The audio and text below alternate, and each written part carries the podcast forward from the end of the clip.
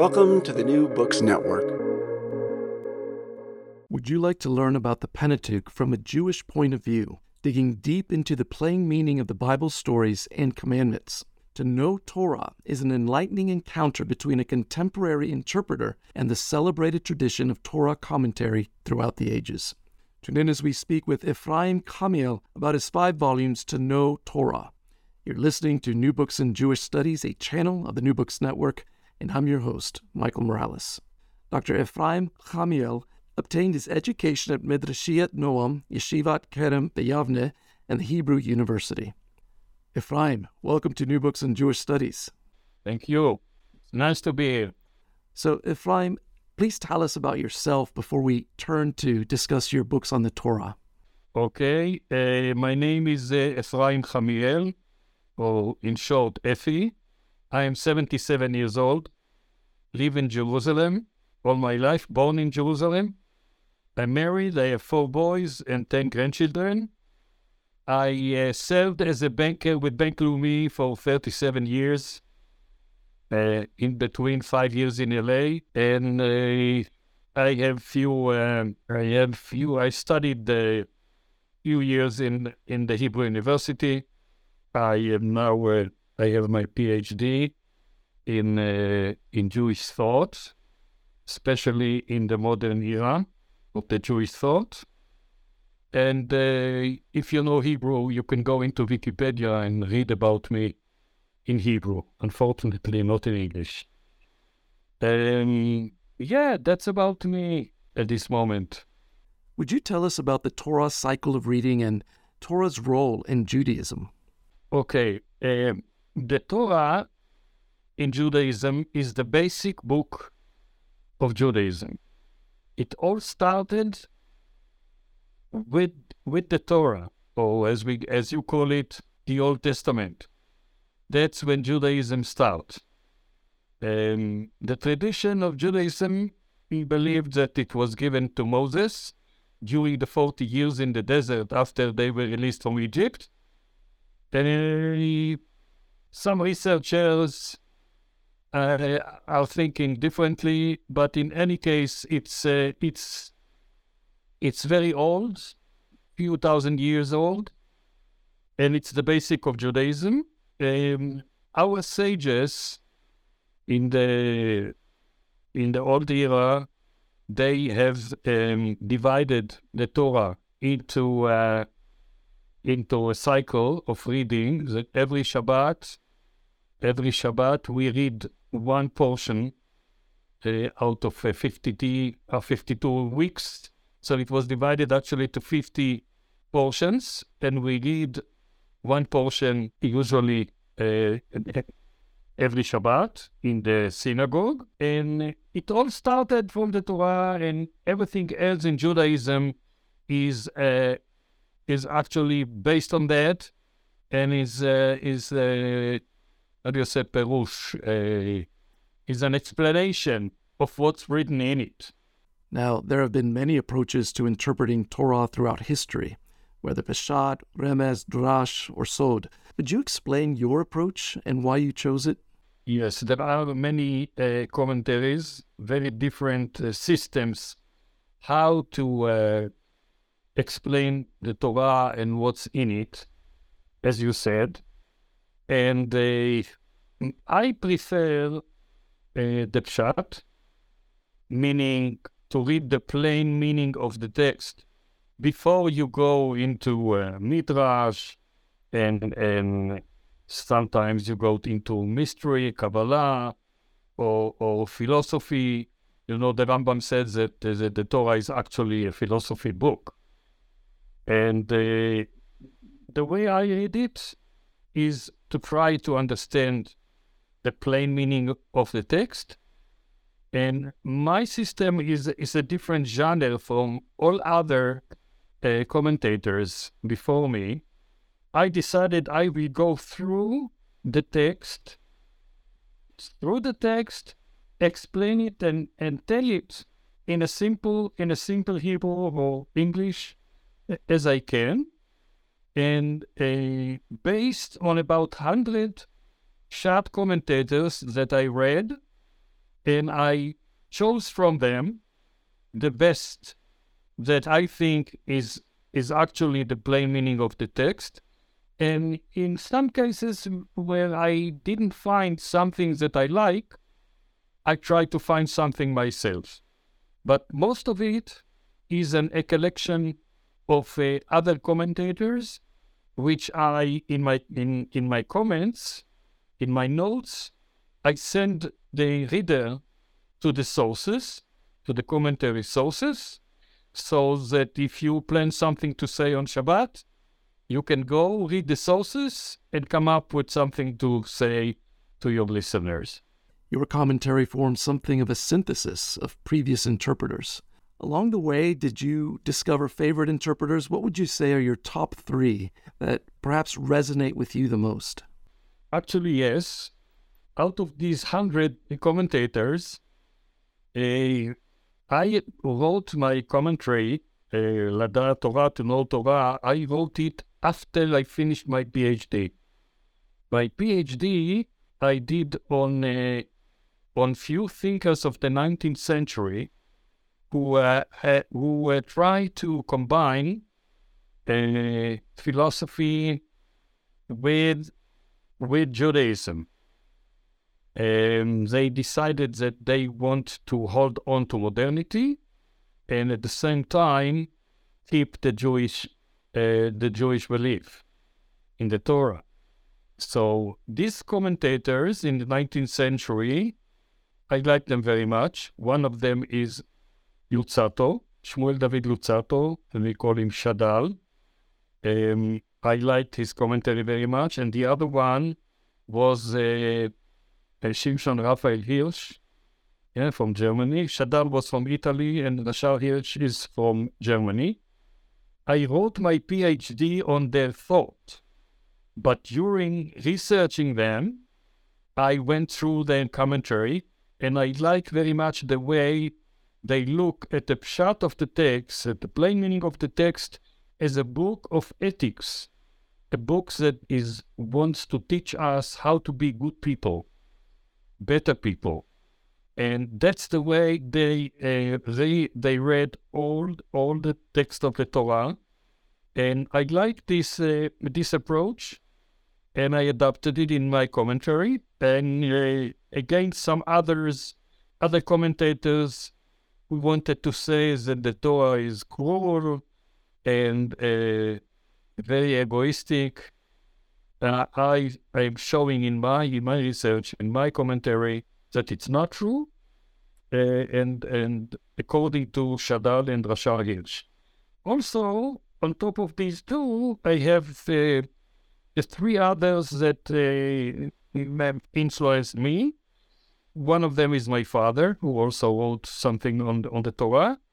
The other three are uh, uh, Moshe David Cassuto, who was uh, uh, actually follower of Shadal, and the two Leibowitz brothers, Nechama and Yeshayahu Leibowitz, each one of them wrote commentary on the on the Torah, and, and those people are the commentators that influenced me.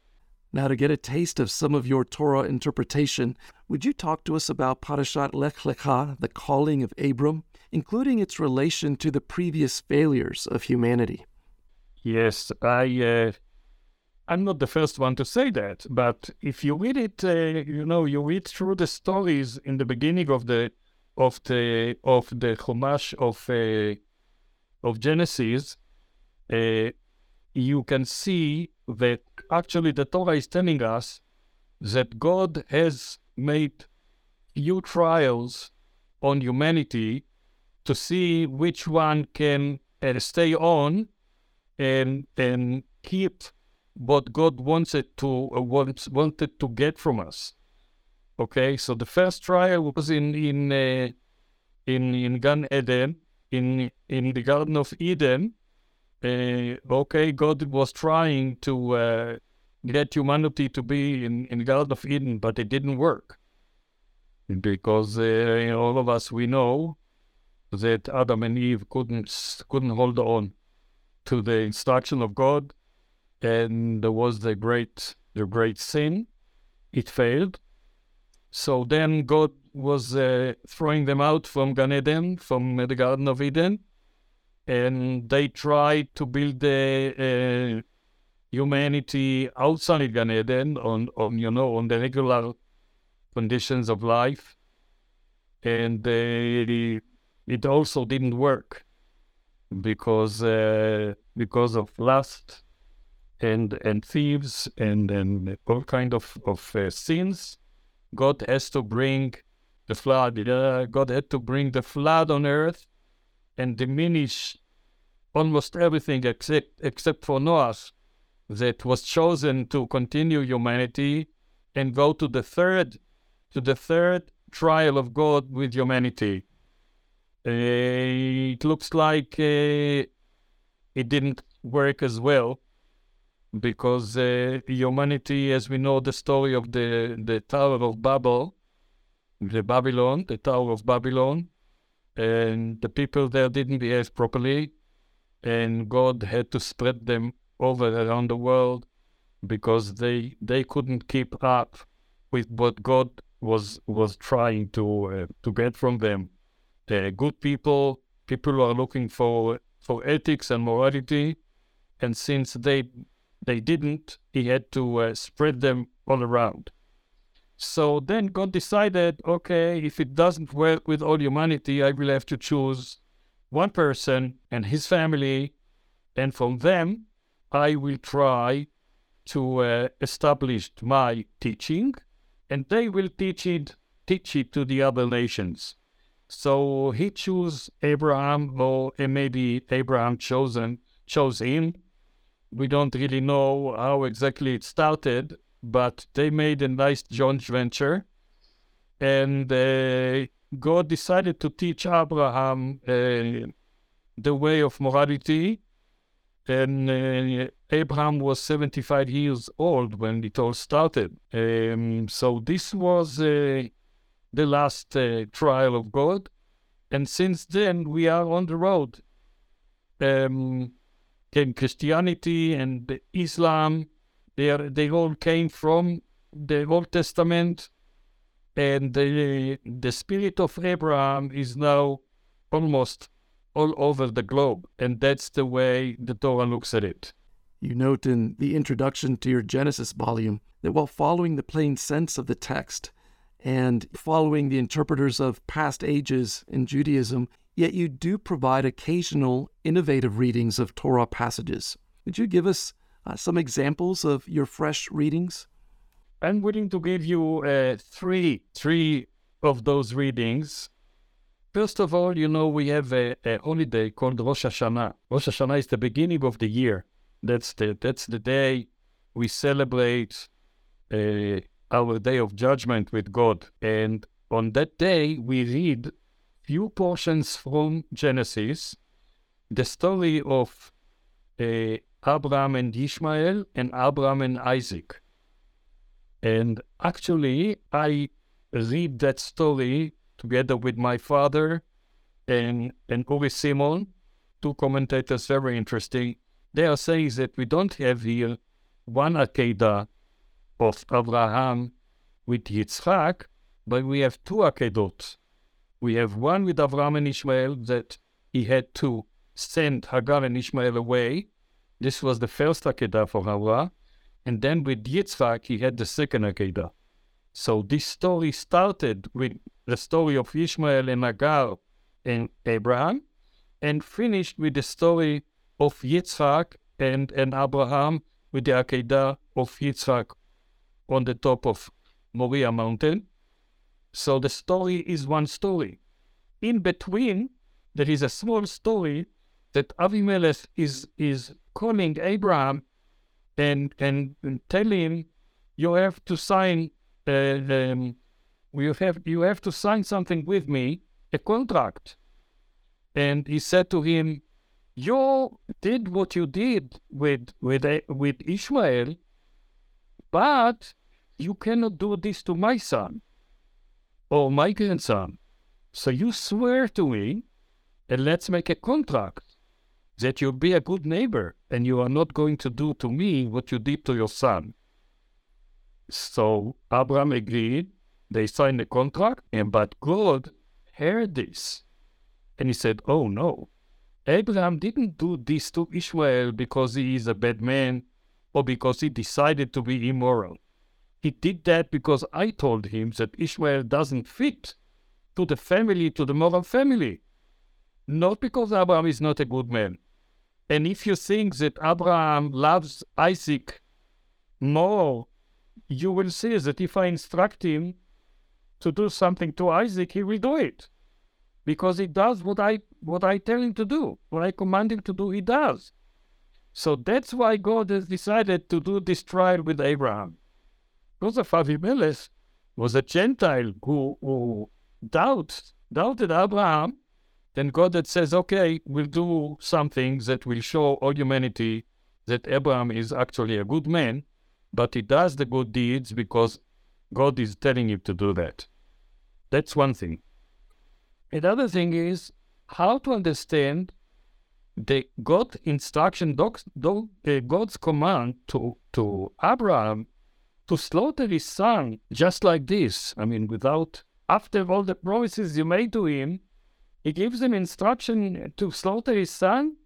I mean, how could we, the modern generation, understand that?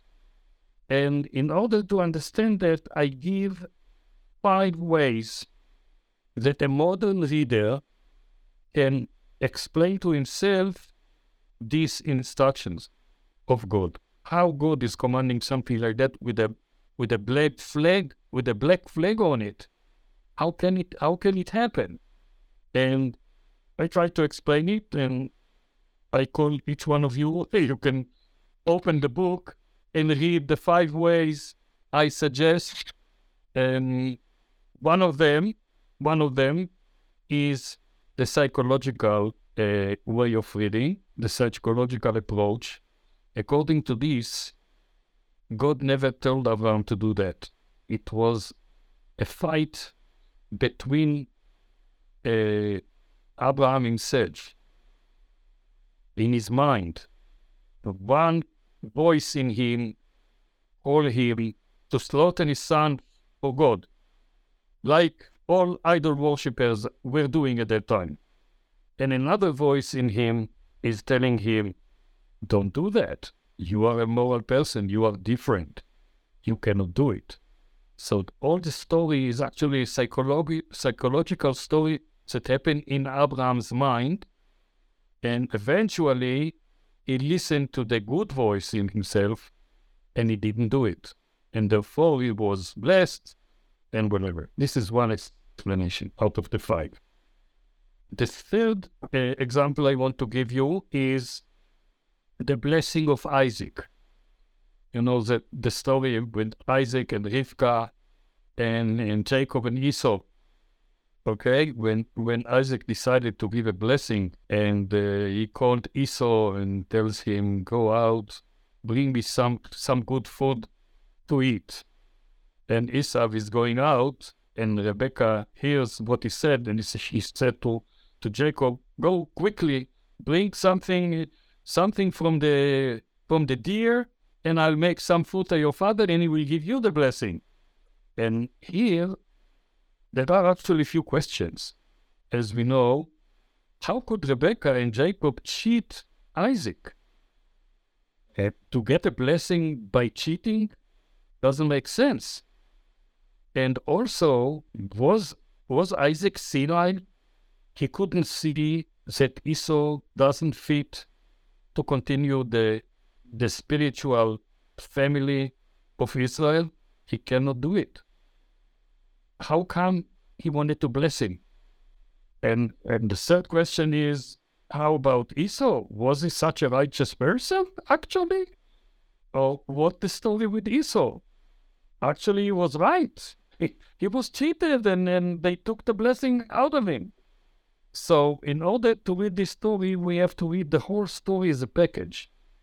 It started when when Esau married two Canaanites against the instruction of Abraham, he married two Canaanites who were idol worshipping, and Rebecca and Isaac didn't like it at all. They didn't think immediately that Esau doesn't belong to the moral, spiritual families that they wanted to raise. Secondly, Esau, he didn't care about, about the firstborn, being the firstborn. He sold it to Jacob. He, he gave it up. He didn't like it, didn't need it. He said, I don't need that. And you can have it. He sold it. But then, when it comes to, to get the blessing, he said, I am your firstborn, give me the blessing. So actually, he was the cheater. And Jacob had to fight him at the same tools. He had to cheat as well. But the most important is that uh, Rebecca made a mistake because Isaac was not senile at all. He knew exactly who Esau was and who Jacob was. So he planned a plan that didn't work, he planned to give each one of them a blessing. He, he plans to give Esau the material blessing and to give Jacob the spiritual blessing of Abraham. And this way he thought the two brothers will go together and they will build the family of Israel.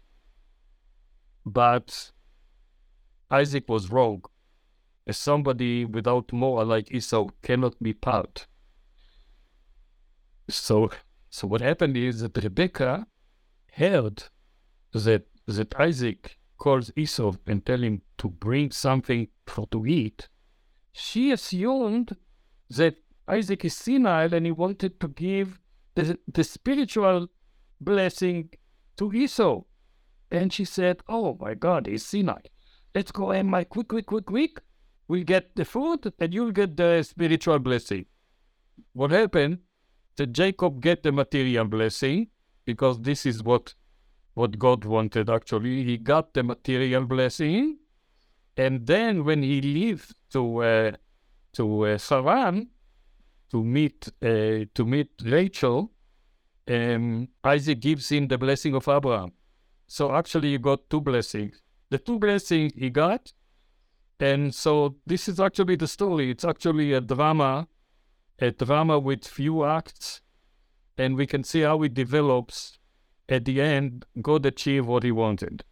Okay, these are a few examples of uh, my explanations, basically based on some other commentators, but I bring it all together. As a final look at your work, would you talk to us about what you've gleaned and, and what you teach in Parashat Ha'azinu, the song Moses records for Israel in Deuteronomy 32? Yeah, that's it. Uh, there is nothing special in my explanation there. It's you have to you have to know how to read it, and it's actually a testimony. God uh, tell uh, Moses to uh, to teach this song, as you know, this song, to teach it to the people until they know it by heart, and this will serve as a testimony in the future when they in the future sin and get into troubles, they will open the book of books. They will open Ha'azinu and, and they will remember it by heart and they will understand that it's their fault for what, what happened to them. Because the, the people, as the prophet Azinu says, they will be um, um, they will not know how to thank God for what He did for them. Okay, and therefore they will sin and they will worship um, idols, and therefore they will be punished and will be exiled and almost annihilated. But God will not forget them, and actually, what will happen is that Israel's enemy they will think that they didn't understand that they are messengers of God. They will think that they achieved everything because of their power. They will be proud of their power, and it's going to be a big mistake because eventually God will come back, the people will come back to God, and the enemies will be uh, defeated, and there will be a victory over idol worshippers, and all those murderers who killed the people not knowing that they are messengers of God to kill the sinners, to punish the sinners. That's the story of Ha'azinu. Before letting you go, Effie, could you tell us about any other projects you're working on? Um, actually, the commentary on the on the Torah that I wrote was actually a side work of me of mine, and it it I didn't write it as a Bible researcher.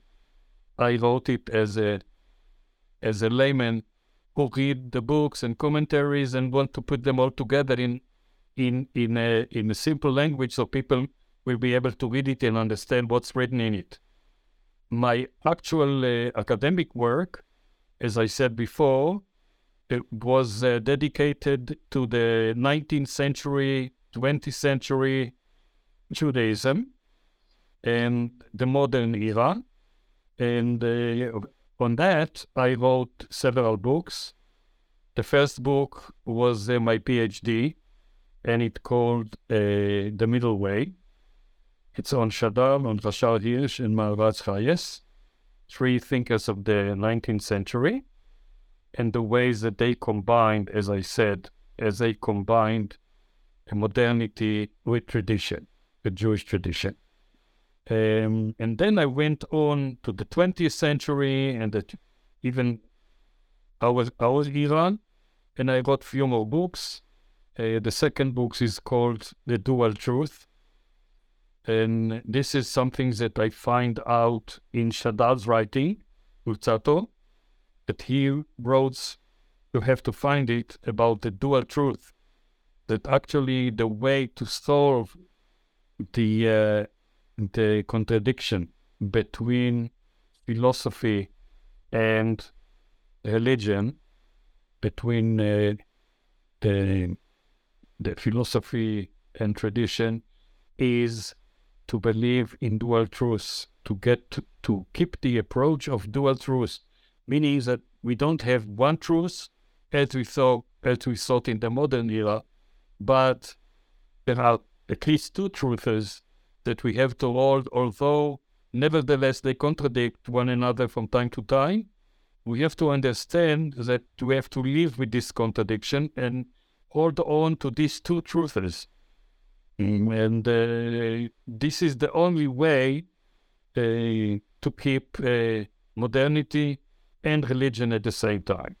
Otherwise, all other systems are not holding on, according to my opinion.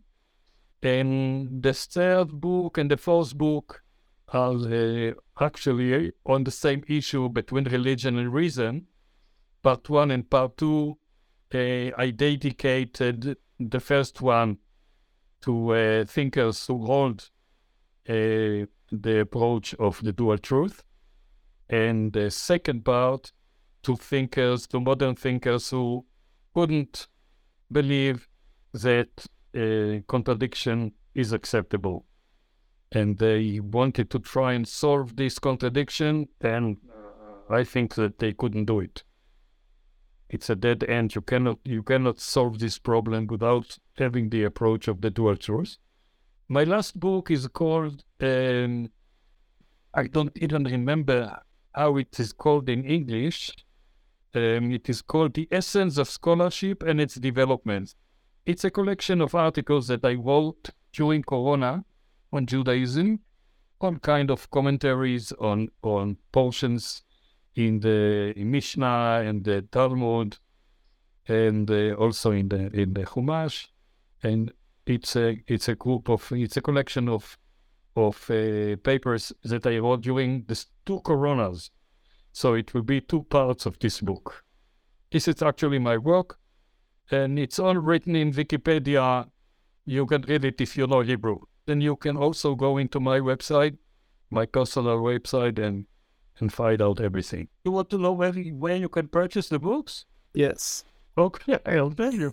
The the, the books to know Torah uh, you can find in Amazon, not expensive, and also my other books. They all my PhD and the other books that I mentioned were all translated to English and they are all in Amazon and also in uh, in Hebrew. You can get them at the uh, Carmel Carmel Publishing House in Jerusalem in their website. Effie, it's been a delight hearing about your Torah commentary. Thank you for joining us. My pleasure. Friends, you've been listening to New Books in Jewish Studies, a channel of the New Books Network. Until next time, goodbye.